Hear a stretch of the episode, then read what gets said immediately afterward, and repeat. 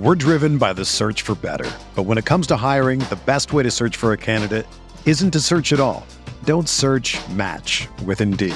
Indeed is your matching and hiring platform with over 350 million global monthly visitors, according to Indeed data, and a matching engine that helps you find quality candidates fast. Ditch the busy work. Use Indeed for scheduling, screening, and messaging so you can connect with candidates faster. Leveraging over 140 million qualifications and preferences every day, Indeed's matching engine is constantly learning from your preferences, so the more you use Indeed, the better it gets. Join more than 3.5 million businesses worldwide that use Indeed to hire great talent fast. And listeners of this show will get a $75 sponsored job credit to get your jobs more visibility at Indeed.com slash BlueWire.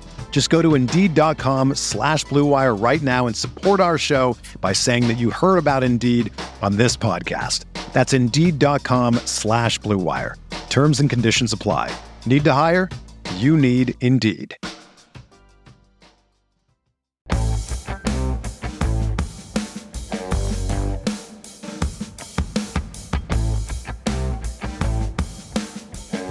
Reprojecting the 2023 first and second round. That's what we're going to do today on Stealing Bananas, brought to you by WynnBET. I'm Ben Gretch.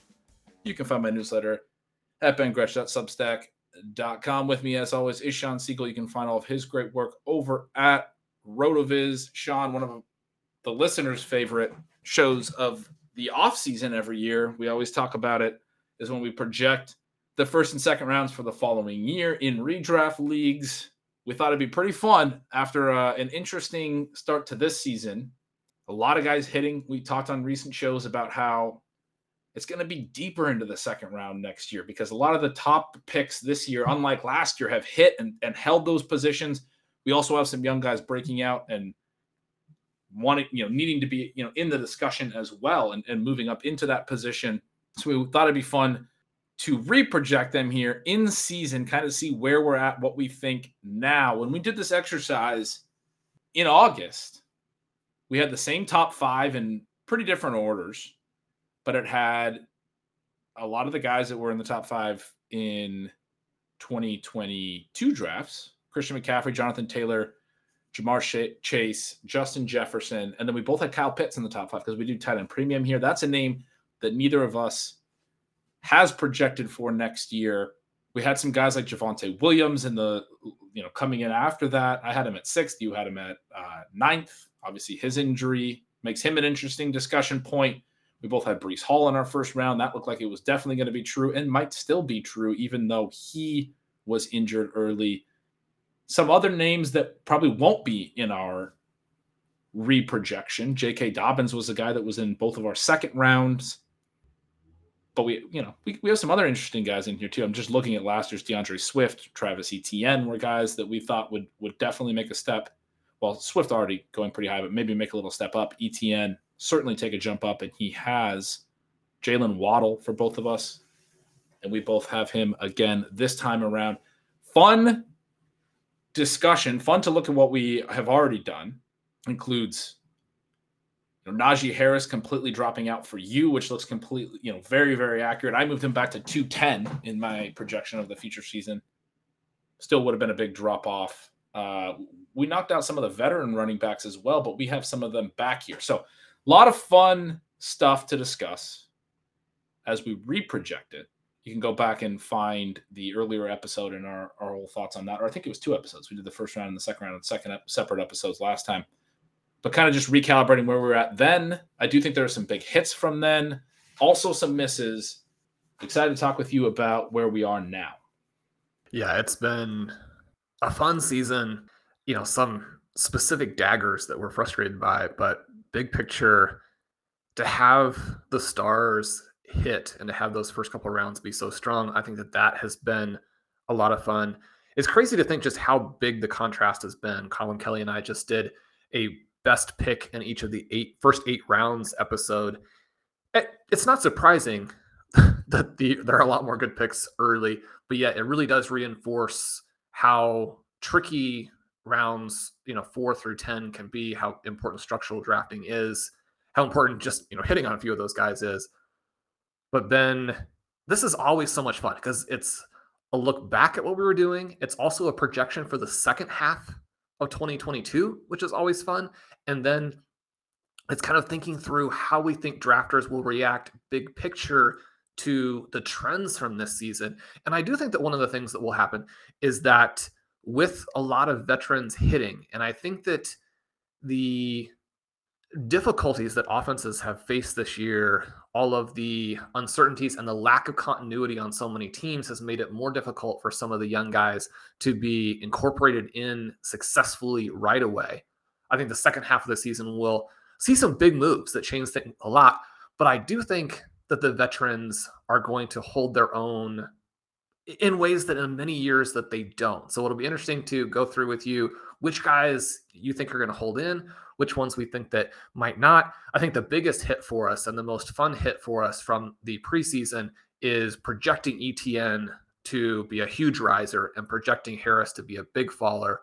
We got that particular one very right. Obviously, the tight end pick not as successful. One of the things that's interesting here as we think rest of season for 2022 is that in my projection for next year, I had Jefferson and Chase at the top with CMC and Taylor right after him. You had it the reverse. And yet, in our current projections now, I have McCaffrey back to the top with Jefferson right behind him, whereas you have Jefferson and Kupp and then McCaffrey. So we kind of flipped on where we think Jefferson and McCaffrey are going to go versus preseason, which is, I mean, it's not a huge deal because we have it more or less even, I would guess and yet it is a little bit of a flip. So that's kind of fun. It is, it, it, and it's funny because I, I mean, I definitely react to some of some uh, of your good arguments uh, at, at, times. I think you do as well. And so it, there's there's maybe an element of that. There's another one I noticed where you had Etienne 110 when we did this in August. I had him 202. In our redo here, I've skyrocketed ET, Etienne up to 105. You have him at 108. So he's only moved up two spots for you, even though he's having an, an incredible season this year. I'm now higher on him in my projection, whereas you were more aggressive back in August. A Couple of those little flips that are kind of funny, but I think you've made really good points that next year could be a year where we see a wide receiver go 101. I think based on the overall running back production near the top and and sort of who has hit, particularly with it not being Jonathan Taylor and with the way that McCaffrey looks like he's going to hit now, but that being as a result of a tough start in Carolina, but getting traded, and then how good Jefferson and Kupp have been from the expected spots at the top, that I do think the market might be ready for another wide receiver 101. And and that's how I projected Jefferson Kupp, McCaffrey. You went McCaffrey, Jefferson Kupp. We have the same top three this time around. A little different from that point on. What's your uh, thought on CMC 101 though? The two questions that we had to really answer for him is that could he go through any stretch healthy and once we got to see a decent amount from him, would he be the same guy? I know that in the last couple of years, during those times when he has been healthy, he's looked good, but that doesn't necessarily mean that the accumulation of these relatively minor injuries isn't going to cause some issues. I mean, there were things with Le'Veon Bell and David Johnson where you look at those and say, I mean, they should probably be able to come back, and they weren't able to. Todd Gurley, a little bit different. His uh, more sort of chronic, debilitating type of injury. Maybe not a surprise that his career fell off. But you want to see him both healthy and looking electric. And then you have to answer all of those questions about structurally are the Panthers going to take it away from him? I really felt like, and, and this is, I really wrote a couple of articles around the time when he was traded. We did a full show on him. I loved all of your points. They were very enthusiastic during that show. I think that the move to San Francisco is gigantic for him. Whereas if you are close on Christian McCaffrey versus Justin Jefferson and Cooper Kupp, and he's with the Panthers, then I think it's very easy to, you know, kind of use a discretion as the better part of valor approach, even though it's still an aggressive pick to take Jefferson or Kupp. Or, and I still think it's very possible that Tyreek Hill or even Stefon Diggs, a tiny little chance for Ja'Marr Chase, who I've actually moved way down. But if he comes back and is able to answer the questions about that hip and blows up for multiple 200 yard games down the stretch, which with Ja'Marr Chase he could easily do. I mean, he's even a possibility there. I, you could see a wide receiver at the top if McCaffrey is in a bad offense. If he's in a good offense, you got to go with the guy who can score 30 points a game.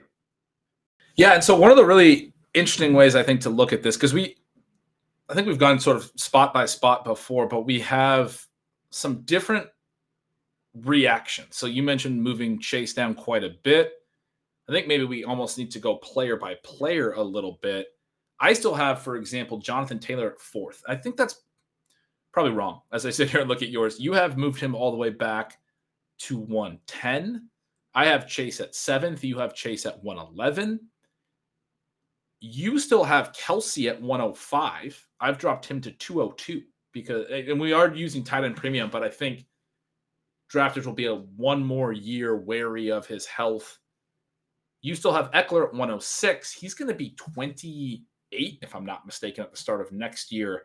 He's been fantastic so far this year. I think there's always a question of how much of that is his very specific workload. He's a very good player, too.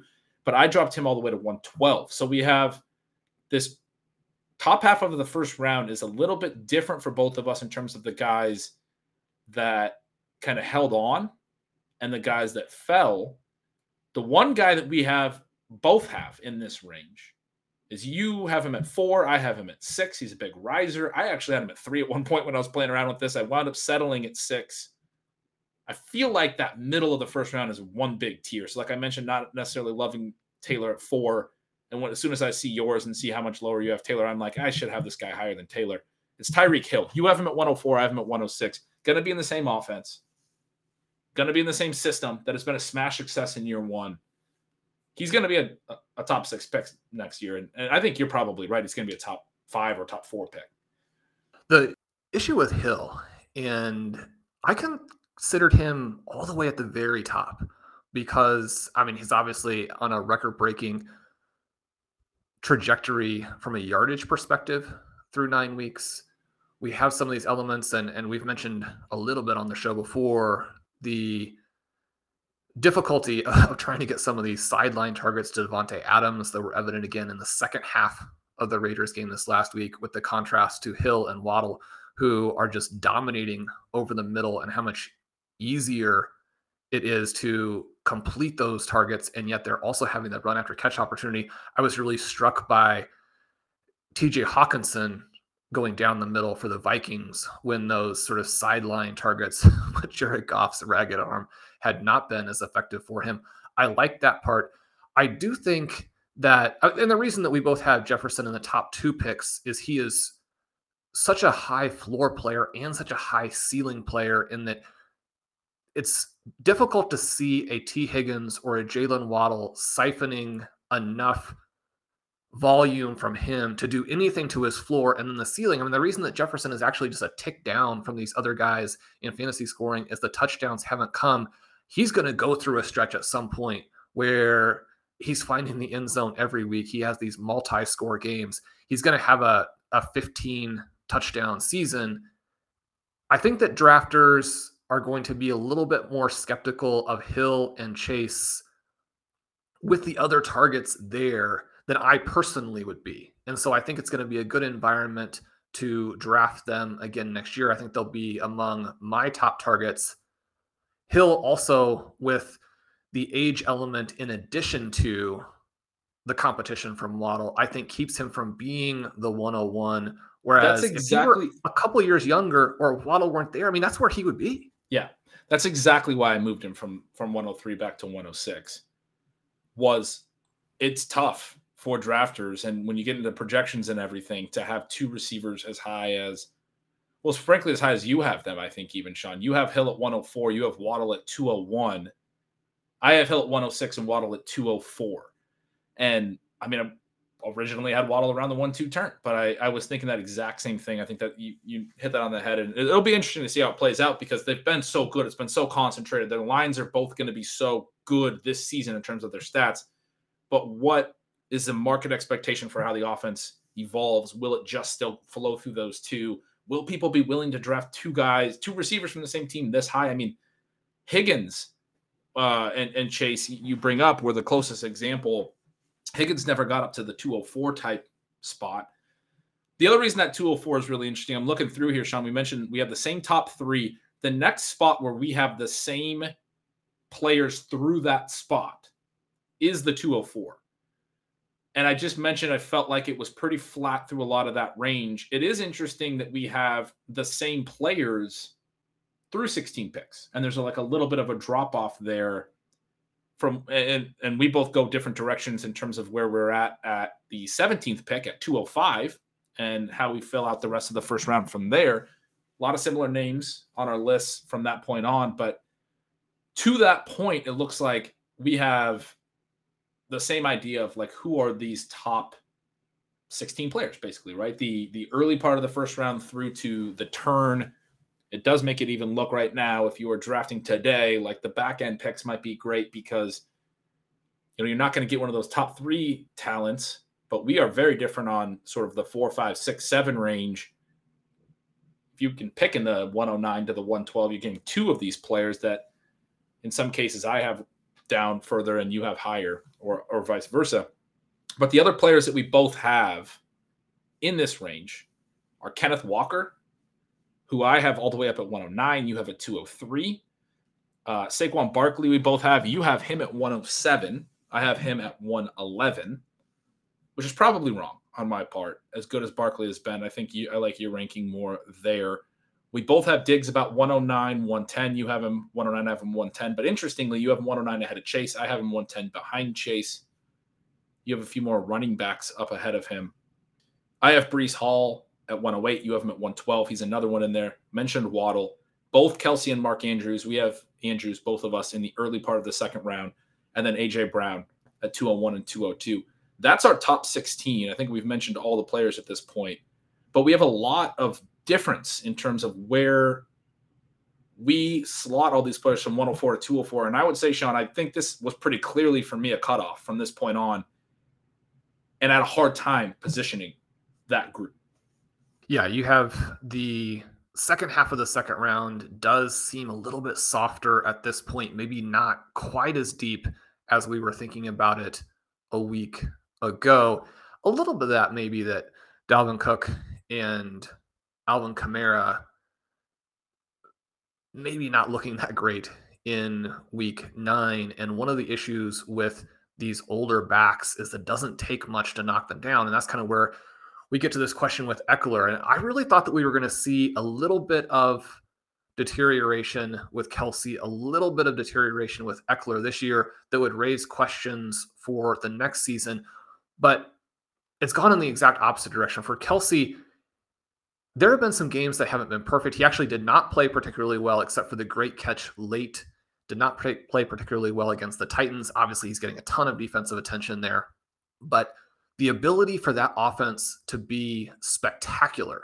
And I have Mahomes creeping into the end of the second round, which is sort of a, an interesting question. We did the underdog resurrection drafts, and there were three quarterbacks going in the first round, which just seemed absolutely insane. And yet, partially justified based on what we knew about the 2022 season. I mean, you're not chasing 2023 when you do those resurrection drafts. You're trying to figure out what's going to work for the rest of this year.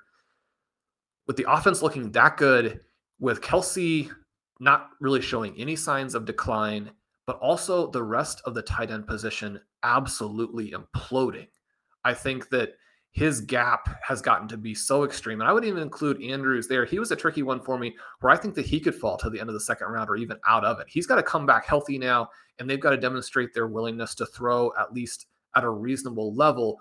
Or some of the reasons that we liked him and have exposure to him, but didn't absolutely load up on him in the offseason, those questions are going to be even louder this next offseason two of their last three games, a pass rate, a called pass rate under 40%. So that's yeah. that's the trend we're starting to see a little bit with them that's concerning. It's brutal. And then you take take Ekeler, and he's the other one for me that's really interesting. And I think that this is fun because you have to make sure you're constantly examining and not just Uh, we talk a lot about making sure you understand the archetypes, make sure you understand what works from a big picture perspective, not just simply chasing what has happened previously and being very, I don't know, if skeptical is exactly the right term, but being leery of and understanding what the probabilities are for some of the older players. At the same time, Ekeler is averaging 25 points per game.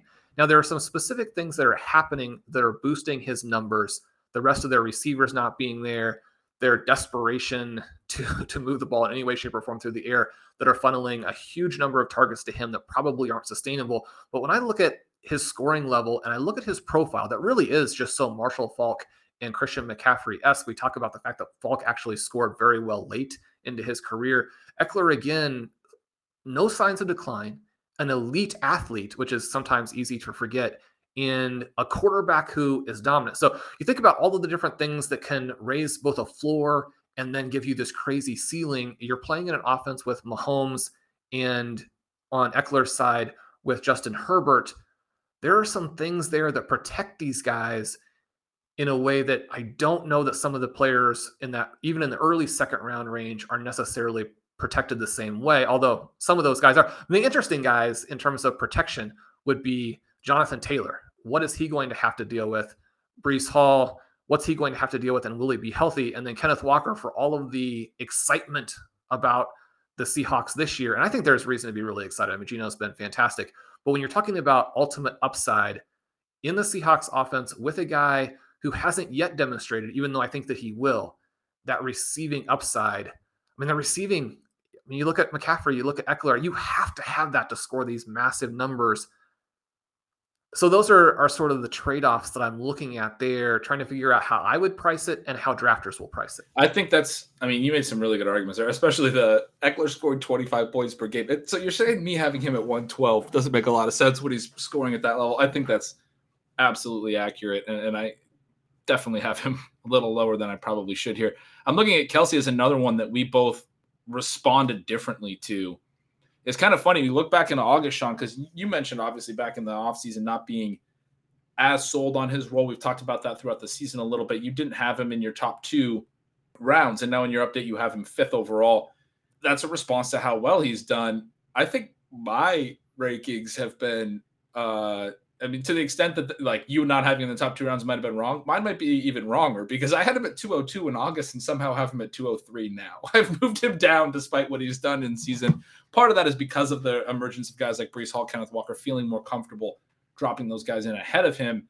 But I think all of the points you made about the the weakness of the tight end position are absolutely right. In tight end premium, he still has to go higher than where I have him at 202. I think that's another one that you sold me on both of those very well. I I will question him at 105 though, Kelce, because he is going to be a year older. There are some concerns. I think he needs to go in the first round. I bet he I bet he's still towards the back end of the first round with the names that are still available here.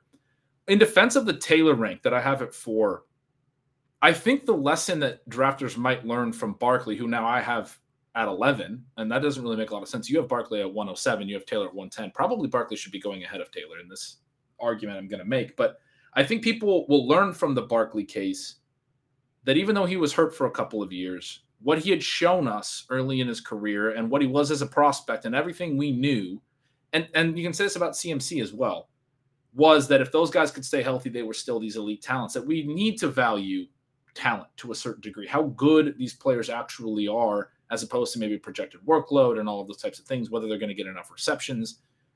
That's a big knock on Taylor.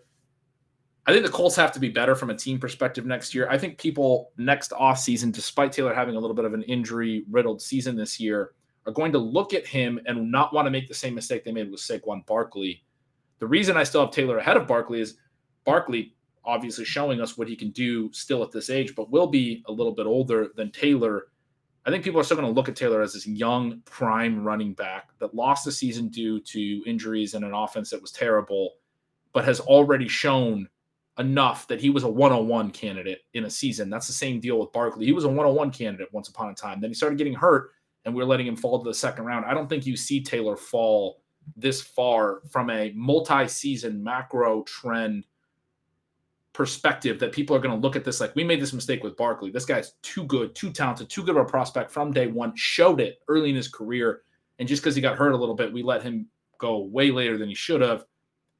That was a big you know point from 2022 on him and, and also like I said McCaffrey and I think it will be a lesson people learn for 2023 on Taylor. Maybe he's not as high as the 104 as I have him, but I do think the 110 where you have him probably a little bit too low, but to just give the list of what we have for this 204 spot. Shawn, you have CMC, Jefferson Kupp Tyreek Hill, Travis Kelce Ekeler Barkley Etienne Diggs, Jonathan Taylor, Ja'Marr Chase, Breece Hall, Jaylen Waddle, AJ Brown, Ken Walker, and Mark Andrews. You can see how many good names there are there. I mean, who are you moving Taylor up ahead of? There's a lot of good players now, and you know, right now as we're looking at it, that you can make a case for all 16 of those to be first round picks.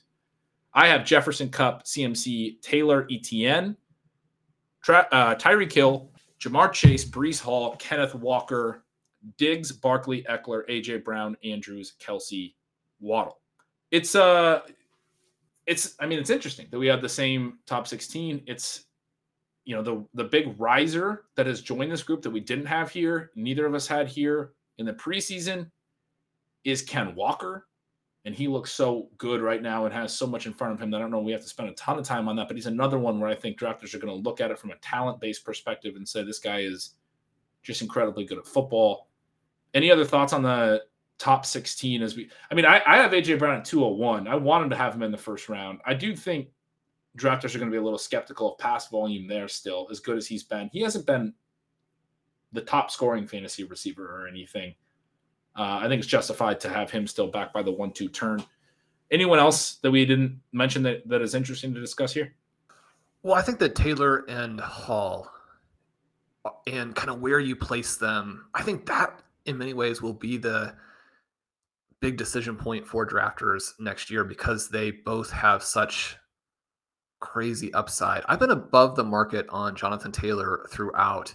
And so part of my position of him here is making sure that I'm not letting some of these previous picks, which I do feel like for the most part have paid off really well, are coloring it overly. I mean, obviously, those things still factor in for me. I think that he is a generational talent. And I think as a pure runner, nobody here matches him.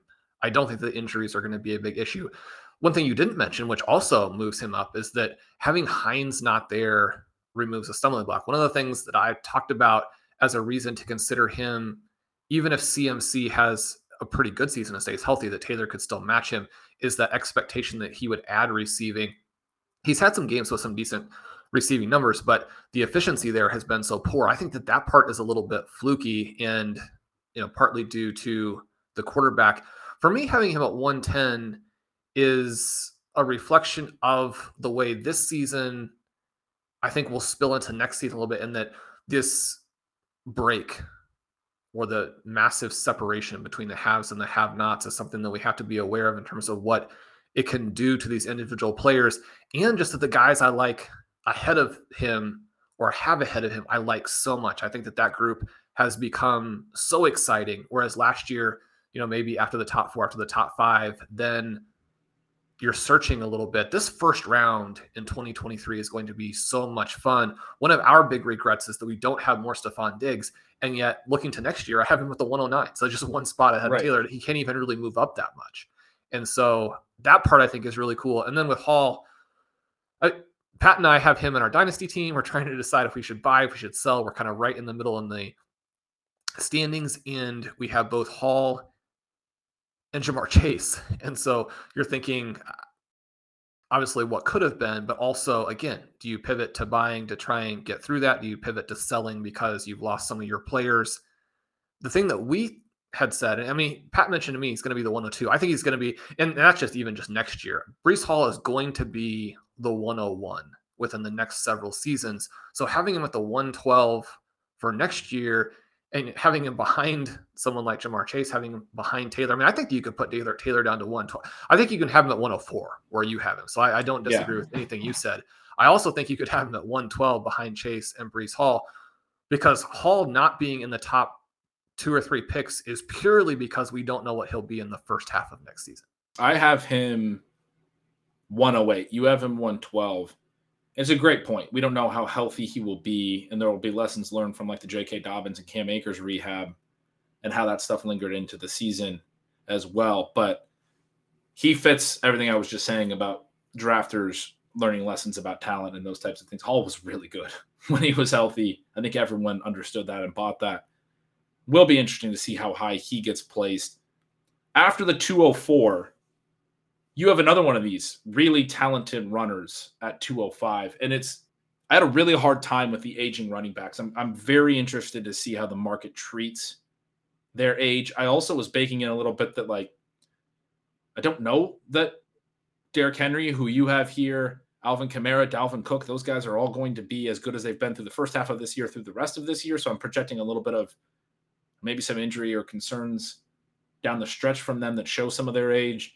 You have Henry at 205. I have him at 212. You have Dalvin Cook at 209. I had him out, and we both had Kamara as one of our top players out, but like honorable mentions. We have several similar honorable mentions as well.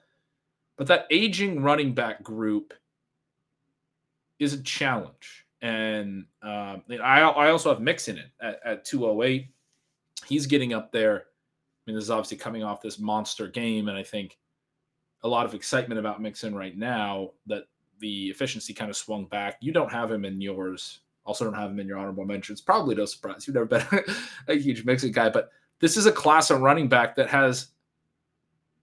I, I again, as we talk about the lessons that drafters might learn from 2022, I think there's going to be because outside Ekeler, there hasn't really been these monster seasons. I think there's going to be a little bit of weight put on the fact that these veterans that we knew were going to have projected workloads and were pretty good, even though they're older, they were still able to produce a decent amount.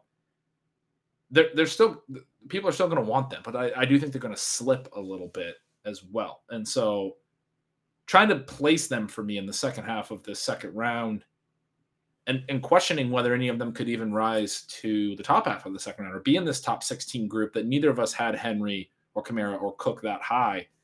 Was, That, that was a that was a tough decision for me. Henry is such a unique player that he doesn't fit at all what we want from a fantasy back. I mean, he's the exact opposite of a Christian McCaffrey or an Austin Ekeler. He's old. He plays in an offense where you've got some real questions about the quarterback play, whether it's Tannehill, Willis, or even a potential third party. You're going to have questions about how that goes. And yet, his ability to transcend is probably the most shocking and impressive thing that we have witnessed over the last several years because every time that you say he can't do it, he not only does it, he takes it to the next step. He has the two week games to start the season, whether that's the Titans kind of finding their stride, whether it's him kind of coming back and getting comfortable off the injury, or more likely, whether it's just the fact that you actually are going to have some down games. And so it doesn't really make sense to say, oh, from week three on. But I'm going to say from week three on, he's averaging 25.4 points per game. He's just an unstoppable force. When you start to get above that 22 range, and certainly if you jump it by three points, then you are offering a scoring level that fantasy managers simply can't get any other way. And it changes a team and your chances to not only win your league, but win tournaments, regardless of you know which one of those things is your objective, the type of league you're playing in. He is such a force. But even if you then don't pick out some of the games, you just go back to the beginning of last season, 2021, and you include the games that he's been hurt in, 22.6 points per game. Now, some of those things are going to change and, and you're going to say it's going to fall. But one of the things with him in the middle of the second round is that there can be a decline. And one of the things we talk about too is that the reason that you are leery of older players is that it's usually not a decline, right? It's a collapse. You don't want to be caught in the collapse. But the way Henry is playing, I mean, he can lose some off of that. And it's still going to be a big force for you. I think once it becomes a little bit more nebulous, then one of the lessons from this season that people will apply, I probably still won't take him there, but I think point chasing and veteran chasing is going to be very much something that people return to next season to make sure they're just getting production from these very high leverage picks. We're driven by the search for better. But when it comes to hiring, the best way to search for a candidate isn't to search at all. Don't search match with Indeed. Indeed is your matching and hiring platform with over 350 million global monthly visitors, according to Indeed data, and a matching engine that helps you find quality candidates fast. Ditch the busy work. Use Indeed for scheduling, screening, and messaging so you can connect with candidates faster. Leveraging over 140 million qualifications and preferences every day, Indeed's matching engine is constantly learning from your preferences, so the more you use Indeed, the better it gets.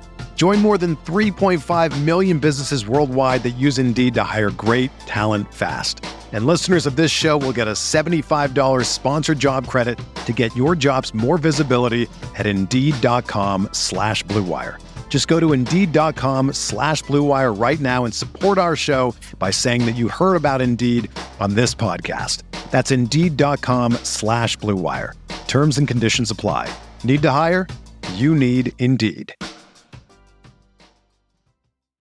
When you need mealtime inspiration, it's worth shopping Kroger, where you'll find over 30,000 mouthwatering choices that excite your inner foodie. And no matter what tasty choice you make, you'll enjoy our everyday low prices, plus extra ways to save, like digital coupons worth over $600 each week. You can also save up to $1 off per gallon at the pump with fuel points. More savings and more inspiring flavors make shopping Kroger worth it every time. Kroger, fresh for everyone. Fuel restrictions apply when we talk about age something season, we're typically looking at December 31st as the cutoff. Derrick Henry's birthday is January 4th. So when you you know go to Pro Football Reference, it shows that it's his age 28 season. He turns 29. I mean, during the season, January 4th is still during the regular season. He'll be 29, heading toward 30 next season the big question for him when you talk about how good he's been since the beginning of last season, this is something I was writing about in Stealing Signals last year and, and being a little concerned about him, honestly. You go back to 2019, his first real workhorse season, he averaged 20.2 carries per game, 1.2 receptions, 21.4 touches per game. Then he had the 2,000 yard season in 2020, just took it up a notch, even bigger, 397 total touches. We talked a lot about that. He went on and had a ton of touches in the postseason as well but that was still only 23.6 uh, carries a game and only 1.2 receptions for 24.8 per game, just under 25. Last year, including the game that he got injured in, he averaged 27.4 carries a game, two and a half receptions or 2.3 receptions per game, more than a full reception per game, higher than his previous career high. That was 29.7 per game. This year, he's back down to 22.9, carries 1.8 receptions. That's 24.7 per game. It's closer to his 2020 workload. And yet, when you say from that week three on, because in week one, he only had 21 touches, and in week two, he only had 13, you're talking about a stretch where up until this Kansas City game for for five straight games, he had at least 25 touches in every game. He went over 33 of those five games. He only had 17 in the Kansas City game, still ran for 115 yards and, and two touchdowns. He's incredibly good. The concern for him, I think, is that the, the workload took such a spike last year. And then as he's been productive again this year, it's the workload has taken a spike again. How much can he take? I mean, I don't want to question it too much because he's Derrick Henry. He's such a beast, but he's 28, turning 29. And as he started to be productive again this year and score at that level you're talking about, it's because he's getting 25 plus touches in every game. Can he do that the rest of this year, even? Can he do that through all of next year in a season that he will turn 30 at the end of the year? We know that's sort of the, you know, the death knell for running backs. That's going to be talked about in the offseason. People are going to chase the points to some degree, like you said. People are going to say that Derrick Henry is unbreakable, even knowing that he got hurt last year, especially if he makes it through 2022 healthy it's going to feel like he can do it again in 2023. I think I'm with you almost entirely, but it's going to be a big question about can he be a 25 plus touch a game guy for the rest of this year, for all of next year? At what point does that cliff come? Because, like you said, it doesn't just slowly decline usually. It, it often is a cliff, unfortunately. It's not something we're rooting for. Derrick Henry, as you said, and I've come to appreciate him a ton in stealing signals. Readers will know that I was against him quite a bit for years. But last year, before he got hurt, and I was talking about this increase in workload, I was also comparing him to like, to like Jim Brown. You know, like this, this is one of the most incredible stretches of running back play that we've ever seen. It's so dominant. He is so good and deserves all the accolades possible. It's it just is tricky. to to figure out what he's going to be able to take in terms of a workload, how many hits he has still on his legs and in his body. He doles out a lot of those hits. He's a different guy, right? He doesn't get hit up very hard by a lot of people. So maybe he can do it through all of next year. Maybe he can do it till he's 33. I mean, we've seen guys do that. We saw Adrian Peterson continue to play, uh, you know, well into his 30s, not necessarily effectively, but that was a guy who was a big physical running back, was able to play a lot longer than most running backs can. When you're a generational talent, I think Derrick Henry's still going to be playing football at 33 years old. I just don't know that he's going to be, you know, an elite fantasy back by that point. When does it fall off between now and then? Because he's, I mean, when I say he's going to be playing at 33, it's because he's so big. He's still going to be able to get a job running for 3.8, 4.2 yards per carry, whatever it is. He's not going to be an elite efficiency guy, but he's going to punish defenses still at 33 if he wants to. And it's kind of one of these funny things where you have all the puff pieces in the offseason and you have the best shape of their life and this and that and the other. But one of the ones that I found kind of interesting and has seemed to play out was during training camp for the Titans. And they're like, this guy is bigger and more athletic than he's ever been coming off of this injury.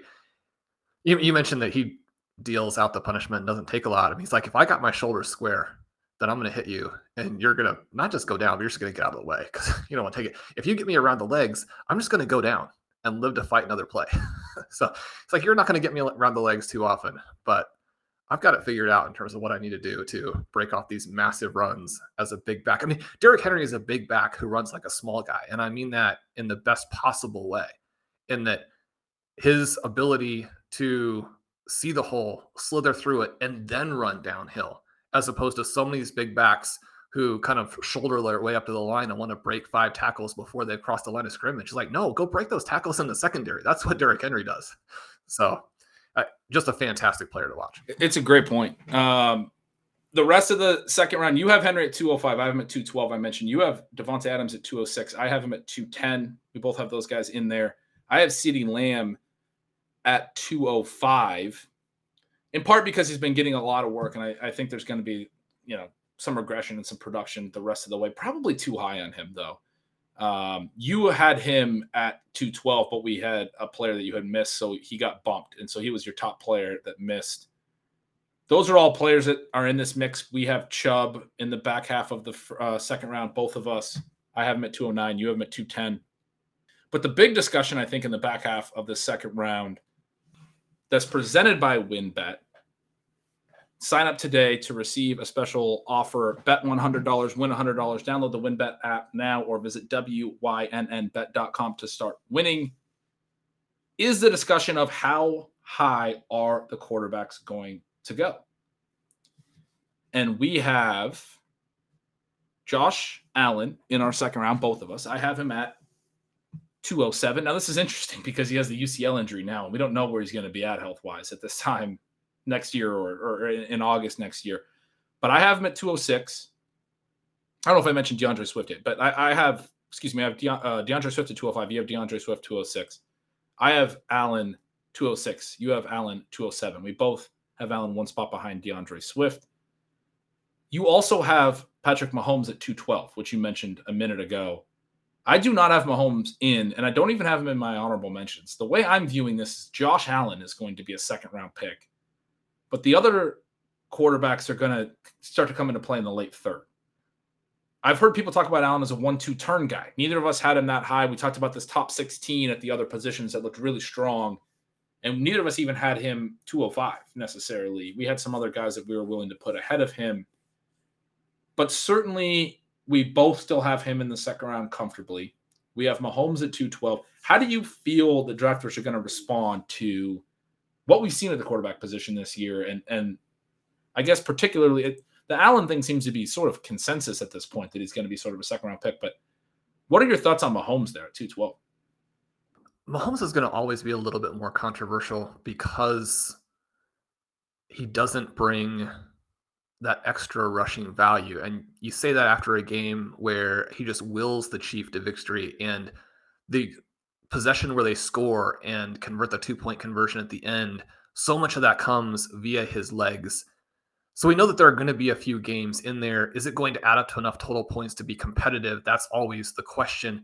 I think partly what you're going to see is that drafters emphasize this combination of a halves team and a superstar talent in such a way that it does pull him into that group, especially now that we have more concerns about the pass volume for the Eagles, the pass volume for the Ravens, and the competency of the Arizona Cardinals. I think that the other group of quarterbacks that you obviously want to target would be Murray, Jackson, and Hurts. I think that those guys will go kind of in that range that you talked about. I think that Joe Burrow is so good and his passing weapons are so good that all they have to do is get a few little things figured out on that offensive line.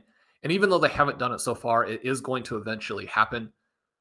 That he's going to be someone who's sort of a perpetual value despite the fact that his profile is more similar to Mahomes. But, but if we go back through the last three years now, in a, a three year period where Josh Allen has absolutely dominated, you're looking at him playing 41 games, Patrick Mahomes playing 40 games. Allen has averaged 28 points per game, Mahomes has averaged 27. There's not this big gap between them. And I don't think that they should be. And also, that's more or less where they are this year, just a point higher there's not that big gap between them. Mahomes is so good. And that's the reason that you look at these RotoViz Triflex dynasty startups, you look at all of your Superflex dynasty startups, they're the 101 and the 102, and there's a gap to the next person. One of the things that was kind of weird to me about this season with Herbert's price is that he was clearly the third guy when you're looking at dynasty startups. It didn't really make sense when you look at the quality of their respective weapons that he should have been going as much earlier as he was in some drafts this year the fact that Mahomes has been able to score the way he's scored, the fact that the Chiefs have completely and totally embraced where they are with their offense and that their pass rate is so crazy, even within a context where they're usually winning. But they will have some games like this too, where you know you have to chase. You throw a few of those games in where you have a, a 40 to you know 50 point potential spike game, and this game could have been even more points for him and then you have that floor, you have the consistency, and he's doing it in a season where their wide receivers are not getting the job done. Imagine where we go if Kadarius Toney or Sky Moore or both. They don't have to emerge as stars, but just emerge as like legitimate NFL starters. I always try to avoid him in drafts because I don't want my Chiefs enthusiasm. You know, growing up in Kansas City, attending all these games in Arrowhead I don't want to, number one, I want to hit the end of the elite QB tier as opposed to the beginning. I don't want to make big mistakes because I'm a fan of a team, but I really strongly feel like Mahomes now, the argument is there for him. One of my bold predictions before the season was that he was going to lead the NFL in passing and the Chiefs were going to lead the NFL in scoring despite losing Tyreek Hill. I mean, they're they're in the mix to do those things. I, I, thought the receivers would have to play better for him to do that, but they don't. I mean, he's just that good. That's a great point. What I hear from you though, saying that he's going to go around there, and Hurts and Jackson, Murray, those guys might be in that late third range that I was talking about. Is that I'm going to have a lot of Trey Lance again next year. we'll see how it shakes out, but I do think all of these QBs going this high it'll be interesting because the, the, the ideas and the principles that you can still get quarterback production from later in the draft will, will still be true. I don't think that means in in the sort of modern NFL that you can get it from the 15th round or later because of the dual threat ceilings and the things that we know about what these guys can bring. And we have a pretty good idea of what offenses are going to be good, frankly, and, and have the ability to, to be pass first. And we talk about pass rate over expected. And so even Mahomes, as you mentioned on our last show, maybe it shouldn't be thought of as a dual threat quarterback we do know that his team's going to throw a ton and he's very, very good and they're, they're going to score a lot of points. There's things that we can rely on. And yet, I mean, you look at Jalen Hurts, right? He was what, QB six, QB seven this year and has been as good as he's been. I'm not saying that I'm going to be waiting until the 15th round, but I do think there's going to be an argument to wait on the try to find the next breakout quarterback that has this type of ceiling in their future I mentioned Lance. We, we don't even know if Lance is going to be in line to start next year, unfortunately, based on what's happened. But there will be players like him that I think still have profiles that that you can argue, or Burrow, you said, is potentially perennially, perennially undervalued, that will have the potential to play to a top five quarterback level and be relatively strong in terms of replacement points.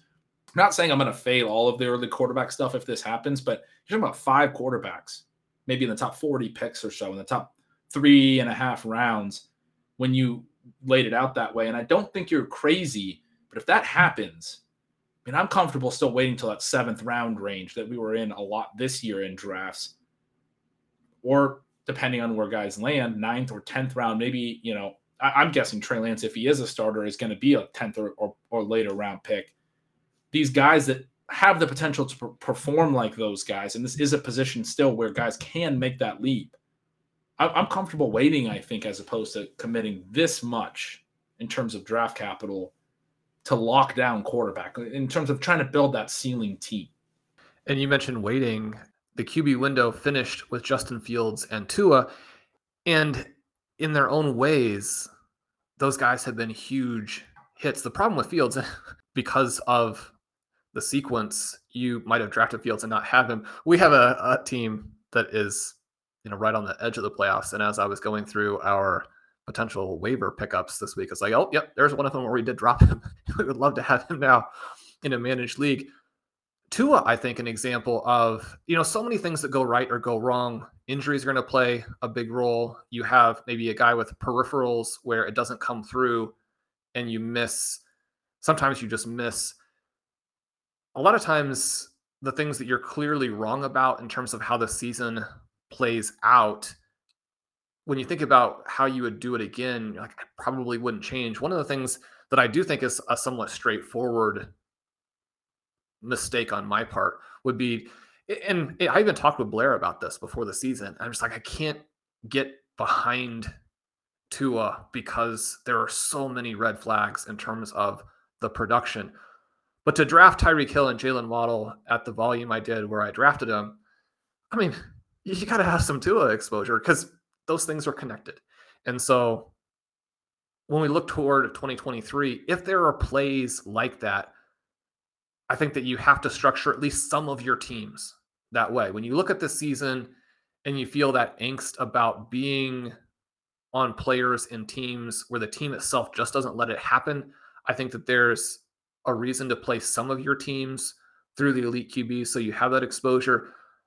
But when you're talking about winning tournaments and building the best possible team, I mean, you could have a Tua Fields team for more or less free. And that gives you so much more that you can do to hit on stars and to take some risks early, to have your Etienne, to have your Breece Hall. Now, again, Breece Hall got hurt, but you think about those teams that are built that way and what they can do if they then have the late round quarterback. I believe pretty strongly in structural drafting at QB, but structural drafting with that secondary layer of having certain player targets that you think are poised to massively outperform. And when those two things come together, I think that does still beat the early QB. Yep, I'm right there with you. The rest of the second round for both of us, I'm just going to read them off here. I, I, mentioned a few of the names that we both have, but you went from 205 on Derrick Henry, Davante Adams, D'Andre Swift, Josh Allen, Dalvin Cook, Nick Chubb, DeAndre Hopkins, Patrick Mahomes. A lot of vets in there for you. I went CeeDee Lamb, D'Andre Swift, Josh Allen, Joe Mixon, Nick Chubb, Davante Adams. Garrett Wilson snuck in for me, Derrick Henry at the end. Wilson and Lamb are the two for me that didn't make yours that are in. For you, the ones that are in that didn't make it in for me were Hopkins and Mahomes. I mentioned Mahomes. Hopkins was on my, my first names out. Among the names that we had out, we both had Kamara listed you have Wilson listed right here. We both had Rhamondre Stevenson listed. We both had Chris Olave listed. You also have, uh, sort of like a second tier, it looks like, Shawn, uh, Aaron Jones, Jalen Hurts, Javonte Williams, and some rookies as potentials to come in.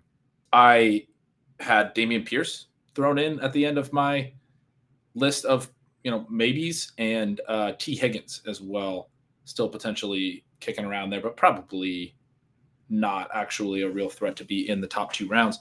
So pretty similar even in the back half of the second round with guys like Chubb, Adams, Henry, Allen, Swift, all making it. And Mick, uh, no, excuse me, Mixon was the other one that I had and you did not have. Um, but several of those players there were overlap on. Another thing I was looking at as, as as I talked through earlier, us having the same top 16. This is kind of a small point, but I noticed from 201 to 204, those four slots, we both had in some order AJ Brown, Waddle, and Mark Andrews in that four slot range. which meant that we had 11 of the same in the top in the first round. Um, the the one difference being Ken Walker for me in and, and in the early second for you, Travis Kelce for you in and in the early second for me. But our first rounds both had Justin Jefferson, Cooper Kupp, Tyreek Hill, Ja'Marr Chase, and Diggs at receiver, and both had McCaffrey, Taylor, who you were lower on. I'm kind of reading off my list here. Etienne, Hall, uh, Barkley, and Ekeler. So a lot of overlap there. Six running backs, five receivers that we both thought were were first round picks next year. Definitely a very interesting exercise. Stevenson was one that I gave long thought to, but was like ultimately doesn't fit. I I, I thought it was interesting to, to see him right at there, right there for you as well. You had we mentioned bumped Lamb out, had Kamara one name ahead of him in terms of your first names out, but looks like you were really close on Stevenson as well. He's one of the few guys where I wrote about this in Signals this week. We talk in the offseason about these upside profiles. And for him, it was he could be a three down back. He's got a good receiving profile from college. He was good in his rookie year as a receiver. Maybe it takes a Damien Harris injury. It sort of did. But also when Harris came back, we don't know necessarily how healthy Stevenson stayed in that role. And Harris was sort of working now as the second. They kind of had flipped who was the lead there. Harris hurt again, obviously, this past week. But we're seeing from Stevenson this ability to play on all three downs and hit the basically the exact upside template that we talked about. One of the things that that made me think about was sort of how rarely we actually see those things come to fruition, but it's been kind of cool for him that the ways that he has hit are really the exact ways that we described. We, for example, talked about Josh Jacobs, another guy who's been performing very well, being one where the market was wrong on his receiving role and also wrong on his talent. And there wasn't really a lot of talk about this particular upside outcome where both of those things would be wrong. It's something that we didn't even expect. Stevenson is one of the ones where, and the rare ones, and for me, it was sort of a humility based uh, reaction and, and and reflection. Is one of the rare ones where something that we actually talked about being the upside scenario did hit in, in really the exact sort of way that we would have thought it might. But so often a player gets injured and the player behind him doesn't necessarily come through the way we would want, or uh, other layers or other elements can be different than what we would have talked about in August during the offseason. But Stevenson's going to be going to be up there next year. He is, and he really is kind of that Leonard Fournette profile, but with talent. And so then, and, and an elite talent, right? We talked about him as being the guy who could get you Javonte Williams production at a discount. Sadly, Williams injured there are still some structural things that could be problematic going forward, including the Patriots offense. But I think another part of this that is a hit is we said, don't worry about the Patriots offense the way so many people seem to. Now, does that mean they have no problems? No, but it still was an environment in which a player like that, both with his talent profile and the potential usage profile, which has come to fruition, he can do that. I think he's right there at the edge. My other couple guys would be Liam and then Mixon. Mixon I did have in in a moment, and he just gets completely wiped away as I did a few of these changes. It probably is not the case, but I just think that if the Bengals put a talented player there, it would do for them what putting any kind of like legitimate NFL running back in Kansas City would do for the Chiefs. I think that's a potential move they could make, even though the contract and some of those other things. I mean, they seem very happy with him, so that's probably not going to happen. The two guys that I have in my list that I think are at the most risk are Dalvin Cook and Nick Chubb. Chubb has been so good, and I think that when players are drafting in that range, they're going to want the talent and the points. But in order to convince people that that's the case, he's going to have to continue to score, which when you're reliant on putting up these consistent games with four and five fantasy points over expectation, even for Nick Chubb, who does things nobody else can do. That's tough. Dalvin Cook, I think, needs to come on. The Vikings offense needs to come on. I'm I'm excited to see how these young guys go. I mean, I think there's a chance that Chris Olave finishes well enough that he ends up ahead of Garrett Wilson. I do think that you're going to have definitely one and possibly two rookies in there, but that's not really what this exercise is about. Talking about the rookies for next season, but they're going to be in the mix and that's going to make the third round stronger. I mean, we're, we're talking about a scenario where this depth that we were talking about through the first two rounds for next year being stronger than last year. I think it's going to extend to the to the end of the third round as well, especially with the quarterbacks mixed in there. we talked a lot this draft season about the first half of the third round being a lot better than the back half of the third round and how around that you know 30 overall player range there was a there was a pretty big tier break right after and AJ Brown was going in that early third for a while but DJ Moore was a guy we thought was probably ahead of that tier break. But right after those those receivers things started to fall off in the back half of the third round. You had to think about Mike Williams or Courtland Sutton some of those profiles not necessarily as exciting. I, when you start talking about the rookies as well, and these names that we have as near misses, and Cook is the the third one. I, as I was going through, I was trying to figure out because I figured out Mixon uh, on my end, but was the third one you had that I had in my near misses. But some of these guys towards the back of the second round, you had in, and I had in my near misses, vice versa. Obviously, that stretches into the early part of the third round, and then you start talking about these rookies. Talk about the young players. You mentioned Olave potentially being ahead of Wilson. I mean, I'm just excited that I was higher on Garrett Wilson than you. Uh, no, I mean Garrett Wilson is a superstar. Like, I know you agree with that. His numbers probably not going to support him getting there to 211. So I imagine that's why you didn't have him in there. But he's he's to go high. I mean, we we saw it like with CeeDee Lamb this past year with Waddle with some. I mean, he's to have the yards per route run and all of those elements that people are to say this is a second year receiver we want to be in on. I, I think 211 is very possible for him, probably more in the third round based on where the Jets are at as a team this year and then also potentially next year. I mean, it'll depend. Maybe they bring in a great quarterback upgrade through the draft or through some other some, some other avenue. But you look at these near misses, there's some strong names here. It's going to be deep even into the third round, well into the third round. Drafts next year are going to be, I mean, they're going to be fun. Yeah, and you have Higgins on your list. He's not someone who's going to fall quite as far as Jaylen Waddle fell this offseason because there are less questions about the quarterback play. And obviously, Tua has been able to answer those in a magnificent way. We think to next season, and you had Chase higher than I did, which I think could easily be correct. Not even necessarily in terms of where people draft him, but where they should draft him and what he will do. If we look at this point next year, if we fast forward to when you and I are having this kind of fun discussion in 2023, we might be having the discussion amidst a season where Ja'Marr Chase is the wide receiver one and Tee Higgins is the wide receiver five, and nobody will find that strange at all. No, that's a great point. Some other players we didn't really mention. I mean, I, I mentioned Pitts earlier. I just made a joke that I'm going to have a ton of Trey Lance next year, Shawn, with how strong it's going to be through the third round, through the fourth round. We're going to get tight end premium Kyle Pitts in like the fifth round next year, and I'm just going to have an absurd amount of Kyle Pitts as well. Again, it's uh, not going to be good for my sanity or my health, but I I'm comfortable with it. I'm, already a, I've come to grips with it. Do you have a, a, projection on who the the Falcons quarterback is going to be for that Falcons' play? literally anyone else. I also need the, the head coach to be somebody different. So it's going to take a few things. You're already trying to get me to, to, to reconsider how much Pitts I'm going to try to talk you into next year, which I uh, I think you're smart to to at least reflect on some of the things that have caused concerns for him this year, even if they aren't him, that they could continue to impact the way that he scores fantasy points in the future, which is what we want. It doesn't matter how good we think he is; we want fantasy points. Well, I want him to see. I want to see him make some plays too. I'm going to be less concerned about the final line because we know that the peripherals are going to be there. We know the age is going to be there. We know the rookie season is still going to be there. We know that him being like the top non-quarterback drafted in his entire draft class is still going to be there. But we want to answer some of the questions about him where he's able to overcome adversity, right? Because it, it's boring and frustrating as a player to be in a run first offense where you're not getting that many targets. I mean, Drake London and Kyle Pitts are having such a poor time that when Pitts scored in week eight, they celebrated like they just won the Super Bowl. And it was because one of them got to catch a touchdown pass.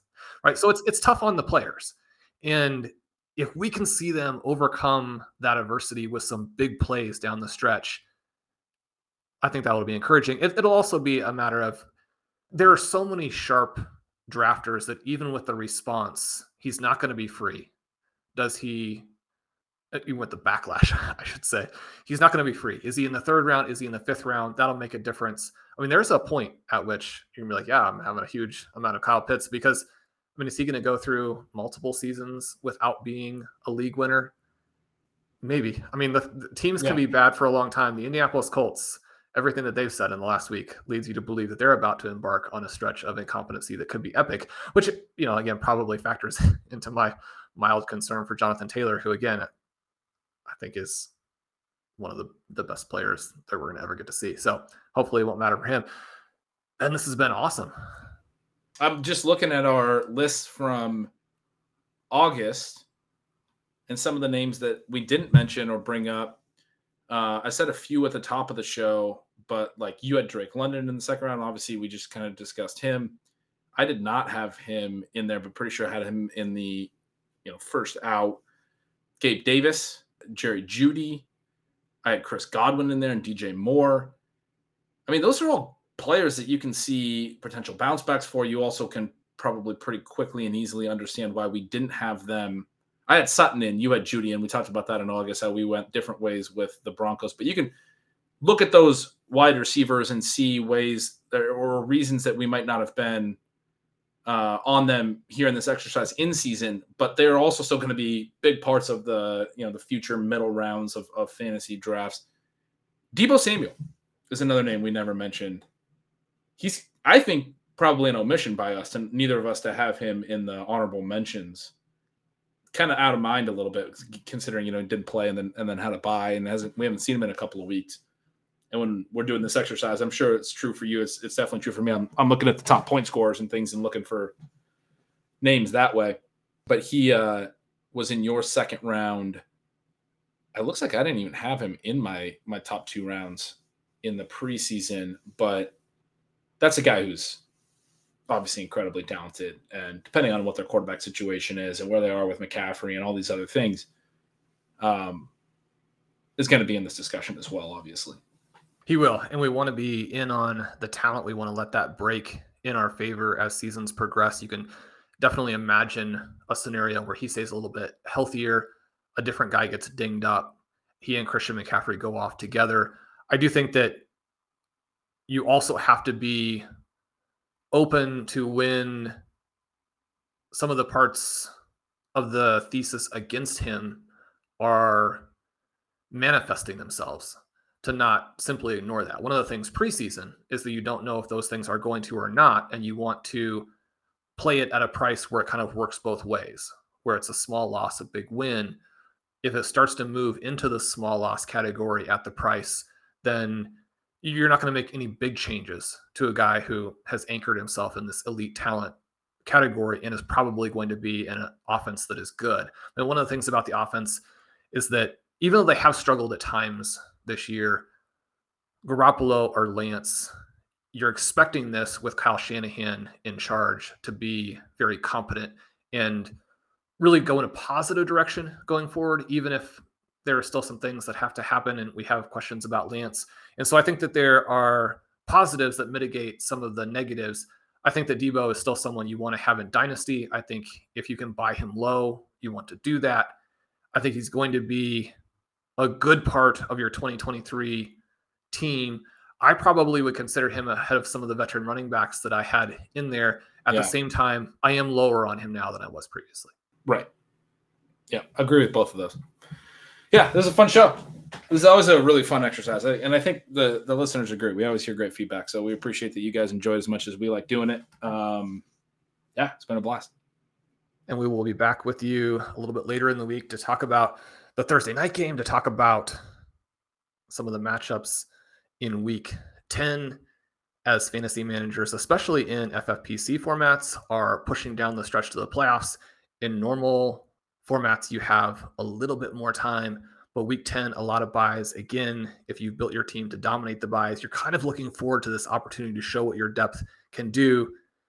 You've needed to at least get a tiny bit of health luck. You can get your depth eviscerated pretty quickly if you're really hit by injuries. But I'm looking forward to these next couple of weeks as some of the contingency based plays, like a Walker, like an Etienne, you have guys ascending that have now changed teams.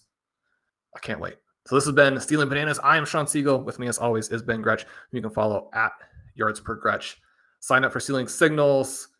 I do want to mention, we mentioned in the last show, but Ben is going to be doing a cool special edition of it this coming week. You don't want to miss that. sign up for Stealing Lines, join us over at RotoViz. You can get 10% off with the discount code RV Radio 2022. That's for our radio listeners, of which you all definitely qualify. Subscribe to the feed, leave us a rating and review, throw in a comment on YouTube. All of those things help us. You guys are the best. We'll talk to you soon.